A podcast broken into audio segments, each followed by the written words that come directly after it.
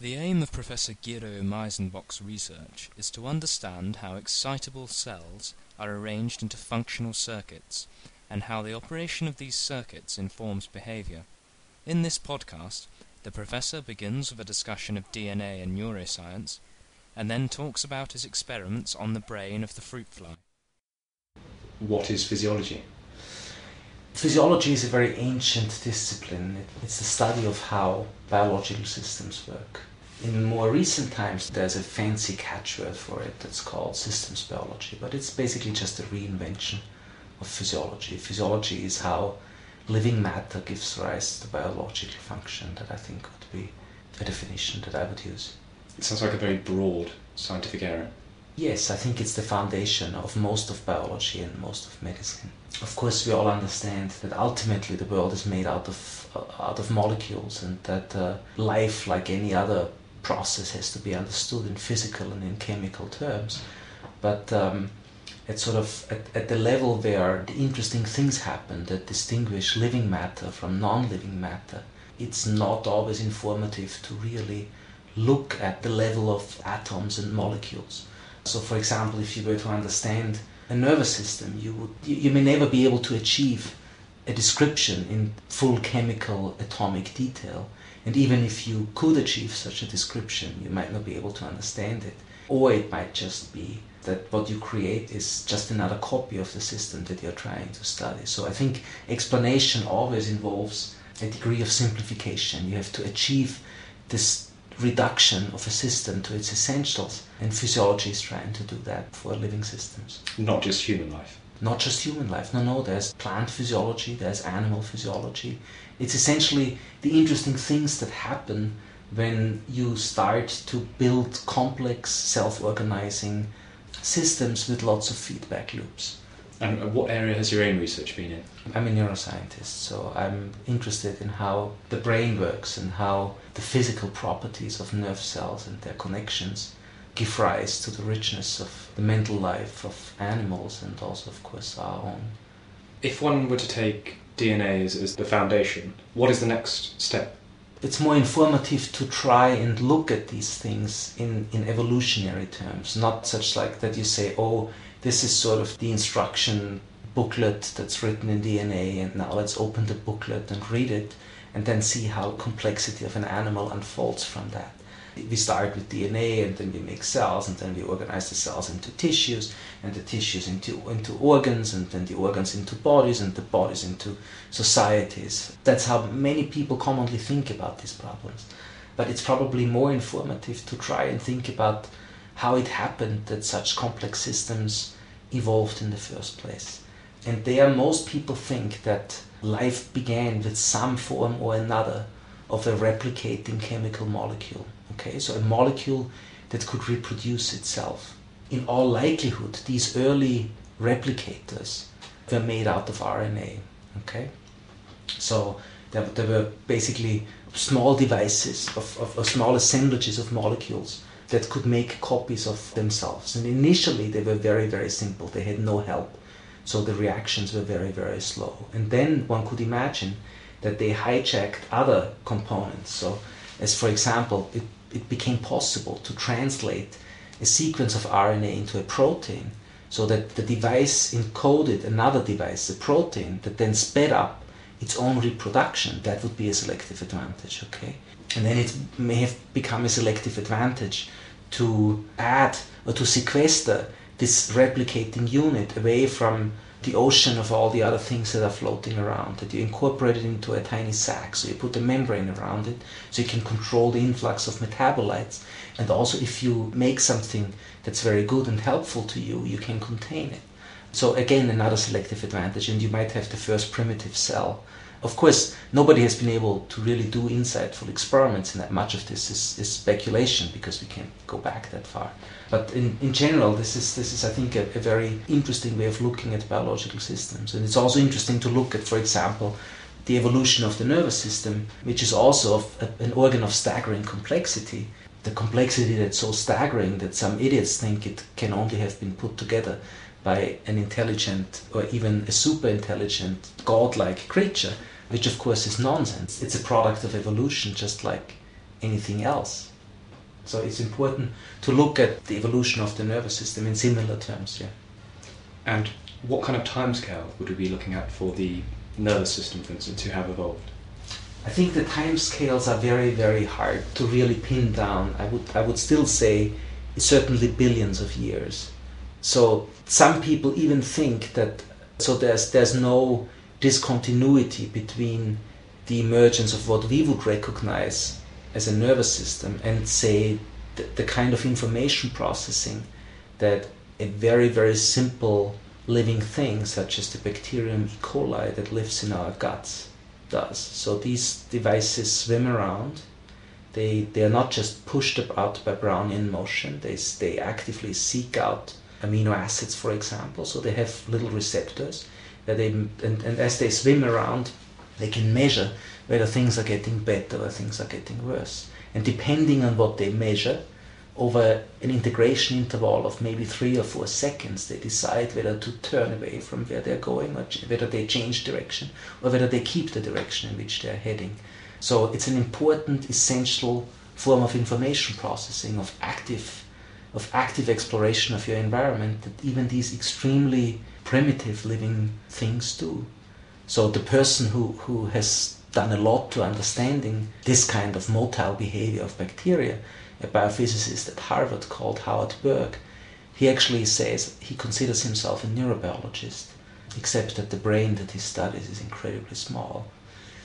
How can we study neuroscience? I think the discipline of neuroscience has changed quite a bit in the way the problem is being approached. I think little more than 100 years ago, people would look at things like nervous systems mostly in anatomical terms. This was the golden age of just the description of the cellular arrangements, these beautiful drawings that we all still admire in books that people with considerable artistic talent and considerable scientific talent made by hand. Then later on came sort of the age of physiology where people stuck electrodes into various parts of the brain and picked up the electrical signals that underlie all of its function. Uh, I think we are still to a large extent in that phase where people look at look at these electrical signals one at a time and now slowly that's changing as well, that people try and, and look at the signals of that are generated by more than one cell, although everybody accepts it almost as a truism that the function of the nervous system depends not on the actions of individual cells, but on assemblies of cells. It's been very, very difficult to study them. So what is the nervous system? I think it's an information processing device. Your research at the moment, what are your experiments about? we work at sort of the interface of, of cells and systems. We would like to understand how the adaptive behavior of an agent, be it a bacterium or in our case a fruit fly, arises from the functional properties of the individual cells and the patterns in which these cells are connected and influence each other's activities. For a long time, neuroscientists have sort of thought about nervous systems in terms of input output relationships. So you take an animal and you show it a, a certain image, or you give it something to smell, or you clap your hands, and then you see what what kind of behavior this sensory input elicits, right? So it's sort of a, a very reflexive view of the world, right? So every everything that the animal does is somehow triggered from an external stimulus. It's then transformed by the nervous system and then leads to the activation of the muscles that you can see as, as the behavior that stimulus is thought to produce. So you clap your hands and the animal runs away. And, and, and that point of view is still, you, you can still sort of see it quite frequently in, in publications when people write that they want to understand how a sensory stimulus leads to the appropriate action and all. So it's again this sort of reflexive input output thing. But of course, many of the behaviors that we generate and those that animals generate are not driven by sensory stimuli. They are not reflexive. They are self-generated. We are we are active agents. We decide what we want to do. I mean, you don't. You're not a robot that's triggered by whatever the environment does to you. You you generate an internal model of the world that's of course based on your experience and that that's constantly cross-referenced to the outside world but you're an autonomous agent. You control your actions. You translate these sensory motor images into, into the behavior that you can observe. And we would like to understand how that works, how you generate this model of the world that allows you to act properly, how you select your actions, how you how you choose one option, one thing to do over another, and how you can learn from experience to influence those choices so that if you make a mistake, you decrease the probability that you make it again. But when I say how you do it, we are not really interested in how humans do it because we think that would be too complex a, uh, a problem. We study a much simpler nervous system, that of the fruit fly. And how can you test for self generating behavior when you're not providing a stimuli? So we use essentially two approaches to studying the nervous system. Traditionally, and as briefly sort of talked about the history of the subject, I always said, oh, people first looked at the anatomical structure, then they looked at individual cells, now they are trying to look at the, the function of assemblies of cells. But notice that I always use the word look, so most scientists just observe brain function still at the moment. And we do that too to some extent. We breed genetically modified flies in which we can program certain classes of nerve cells in the brain so that whenever they become active, they emit a flash of light. So you can basically sit at the microscope and watch the fruit fly think if you want to go that far. But again, it's, it's just passive observation. And that observation involves two critical elements. So it's light, we, we use optical imaging to, to look at these activity patterns. And we use genetics that allows us to put our light emitting devices only in specific classes of neurons. How is it that you've identified which neurons you want to put these emitting devices into? Because they either have a suspected function that's interesting to us, or they are located in a region that's interesting to us. There's various criteria in which you can select the population of neurons that you're interested in. But in each case, what we, what we do is we hook our light emitter up to a gene that's normally typical for the cells that interest us. So, for example, if you're interested in, in cells that produce the signaling molecule dopamine, these cells, but not other nerve cells, will usually make the machinery that is required for making and for packaging dopamine. And that machinery is proteins, and proteins of course, encoded by genes. So if you can take the regulatory element that controls that the machinery for making dopamine is produced only in these dopamine cells, and you take that element and couple it to your light emitter gene, then you can produce a light emitter only in the cells that make dopamine. So if you then look down your microscope into the brain of the fly, only the dopamine producing cells will light up and you can study their function in virtual isolation. So, do you observe the function whenever it occurs naturally? In many cases, you have to trigger the. the so, we, we are still guilty of this, that, that approach that I've just slammed a little bit, namely to put on sensory stimuli and then to look for responses in the brain. What we've also developed now is to try and get away from this paradigm of just looking at nervous system function, but instead trying to control it. And again, we use our two elements. We use our genetics. So, genetics allows us to single out the cells whose function we want to control, and then we use light to actually activate the cells. So, it's as if, as if the brain was a city, okay? And within that city, let's say a fly's brain has 100,000 cells. So let's say there's 100,000 households in, those, in, in, in, the city. You want to control some of these households, or you want to send a message to some of these households. What you would do is you would put a radio mast somewhere on a hill near the city, and you would equip only the households that you wanted to hear your message with the receiver, right? Then you broadcast your signal all over the city, but the radio signal cannot be decoded by everyone. It can only be decoded by the households that actually have the receiver. So what we do is something very similar. We put a genetically encoded receiver for a message that in our case is an optical signal only in some of these cells. So for example, we've made flies in which the dopamine producing cells are the ones that can be remotely controlled. And then we can shine light on the entire fly and only the dopamine cells in, in the fly's brain become active. And then we can look at the behavioral consequences of interfering with the function of these neurons. And since we are, we are no longer reliant on just observing responses that are elicited by external stimuli, we can also look at self generated actions and influence those self generated actions by messing with the activity of certain groups of cells in the brain. Does that mean that you could eventually have almost complete control of the fly? We don't have almost complete control over the fly. We can control various aspects of, of its behavior, and of course, depending on which aspects of the behavior or which nerve cells we, we render sensitive to light, we can control different aspects of the behavior. So you see where this research is going. We are trying to find the neural underpinnings of specific types of behavior by turning neurons on and off and then seeing what the animal does or doesn't do. So let me give you some examples of the, of the behaviors that, that we've looked at. First, just to demonstrate that this approach could work. So this was the, the first demonstration of this remote activation of, of a neural circuit in an intact animal and the active control of, a, of an animal's behavior. We looked at a relatively simple circuit, and that's a circuit that, that controls the escape behavior of the fly. Okay? So the escape behavior of a fly is it jumps into the air and it flies away. And that behavior is normally triggered by two out of the 100,000 cells in the fly's brain, so called command neurons, that then activate the jumping muscles and the flight motor. Okay? So we were able to find a genetic switch that would allow us to make those two command neurons light sensitive.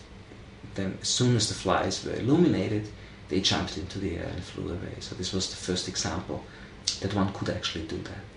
We've also looked at the role of dopamine cells, and they are involved in, in regulating the amount and the character of locomotion, so the exploratory behavior of flies. And we have recently controlled a set of neurons that is implicated in the expression of sexual behaviors. So there's a set of neurons, about 2,000 of the 100,000 cells, that express one particular gene, and these neurons are thought to underlie uh, mating behaviors and the whole courtship sequence that leads up to it. Now, the interesting thing is that obviously the mating behaviors of the two sexes are quite different in males and in females. As in most animals, it's the males who have to do a lot of the work. They have to go and impress the females. And in flies, they produce a mating call, a courtship song, like many other insect calls and bird songs, by vibrating one wing. Only male flies do that, and only females seem to like the song so much that they allow males to copulate with them. But if you look at that circuit of, two, of roughly 2,000 cells, you don't see a whole lot of differences between males and females. So the big question, of course, is if the two sexes are, are built so similarly, if their neural equipment is the same, why is it that their behavior is so different? One way to get at this question was to try and turn the circuit on in females and see whether by doing that maneuver one could make them behave like males. So we did that experiment. So we put our optical sensor into these cells and we flashed the females, and yes, they stuck out one wing and they started singing. So they displayed a behavior that they normally would never show.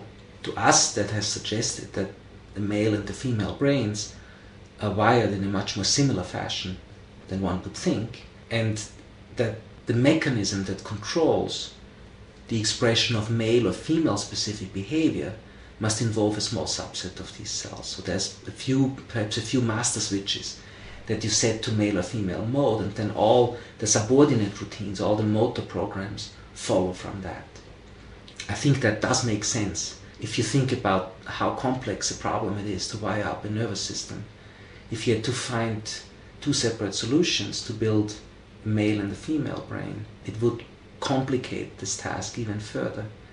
Um, whereas, of course, if you can build a unisex brain first, and then after you're done, flick a few switches and set them to either male or female mode, that might simplify the task substantially.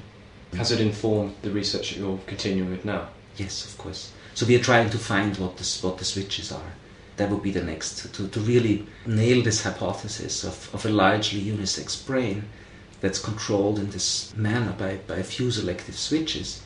One would, of course, have to try and find these switches and manipulate them again. And where on the scale of complexity is the, the 100,000 cells of a fly's brain? One of the fathers of this whole field of trying to use genetics to understand brain function was a professor at Caltech, Seymour Benzer, who, who died last year. So he, when he started this whole field in, in the 1960s, he started to work with flies, and he wrote in one of his early papers that the fly's brain is the midpoint on a logarithmic scale between a single cell, so this would be Howard Berg's E. coli brain, and the human brain. So one cell that's 10 to the zeroth power uh, neurons, the 100,000 is 10 to the fifth power, and the human brain is thought to contain 10 to the 11th power, or 100 billion neurons. So does that lead one to assume that the development of the human brain will also begin as a unisex brain? I don't know whether it extends all the way to the human brain. There is some evidence in invertebrates that females also have routines that are usually considered male specific, and that's recent work from Catherine Dulac's lab at Harvard showed that female mice, if you block pheromonal inputs by making a genetic mutation or by blocking access to that part of the nose that detects pheromonal cues, start to behave like males. So there is a latent capability of male behavior also in the female mouse brain. Just like there's a latent capability of male like behavior in the female fly brain.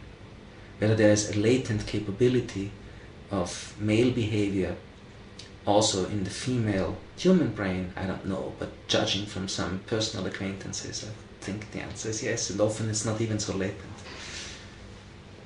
Does your research have clinical application? I studied medicine initially, but then I sort of I, I ran from medicine as far as I possibly could. The two of us discovered quickly that we were not made for each other. So I think the the test is always if you if a student or a physician in training and you can't find the vein when you're trying to draw blood from a patient, who gets clammy palms first, the patient who are you torturing or you? And in my case, it was always me. So I, I never really practiced medicine. And my research is really aimed at, at understanding just fundamental principles of, of nervous system function. That said, of course, if there was a practical application that could benefit someone, I would not mind. I would, I would, I would certainly embrace it and love it. So I, I think that some of the approaches that we have developed will actually be quite useful. Not useful in the immediate sense that, that you could use them to cure a disease. In a more indirect way, that you can use these tools to try and understand which neurons you have to target to control a specific behavior. So Um, your research can inform the basic model that someone could then apply to disease treatment. Exactly. So let's assume we study not a fly but but a mouse. We we do the kind of work that we do at, at this point. At this point, all of our experiments are, are driven by a guiding hypothesis. So we take a set of neurons that we think are important for a particular behavior, then we turn these neurons on and we see what happens. One could, of course, also do the same kind of approach in a completely open, forward directed manner. You could breed a huge library of animals in which you could turn various sets of neurons on and just watch what happens. Now, let's assume you have such a library. You turn those cells on and you see that some of the animals eat like crazy and get horribly overweight. And then you go back and you see which cells you've targeted. So that means you have found cells in the brain of these animals that regulate appetite. And obviously, if you then could find ways to manipulate the activity of these cells selectively, that could be a very, very powerful route into drug discovery, right? So you could find, you could, for instance, look at what these cells are, what distinguishes them from others, what kind of receptors they have, what you might, what kind of cell you might be able to manipulate by classical chemical means. You could screen drugs against these neurons, for example. Well, let's assume you find that another class of mice in which you do these interventions become insomniacs. So you found sleep regulating cells. So again, that would be a potential target for, for drugs. There's also the, the still remote possibility that you could use these control interventions directly to influence the function of an excitable tissue. It's sort of like a, a cardiac pacemaker does for the heart. You could sensitize certain classes of cells, neurons, muscle cells, to light and then implant a fiber optic cable and, and regulate the activity of these neurons. Okay, this could go from from the mundane, like you control the function of an incontinent sphincter muscle, to the more advanced. For instance, people now do deep brain stimulation for Parkinson's disease, where you actually stimulate the cells that, that, that lie deep down in the brain. This is an exciting, but I think still quite remote and also somewhat overhyped possibility because you need to sensitize these neurons to light, and that requires that you put the foreign gene into the body. The track record of, of attempts at gene therapy is not good enough at the moment to really do that except under extremely tightly regulated experimental conditions. In your own research, what are you hoping will be the next major discovery? I'm really interested in this problem of action choice. So, what I would really like to understand is how a simple agent such as the fly decides what to do next.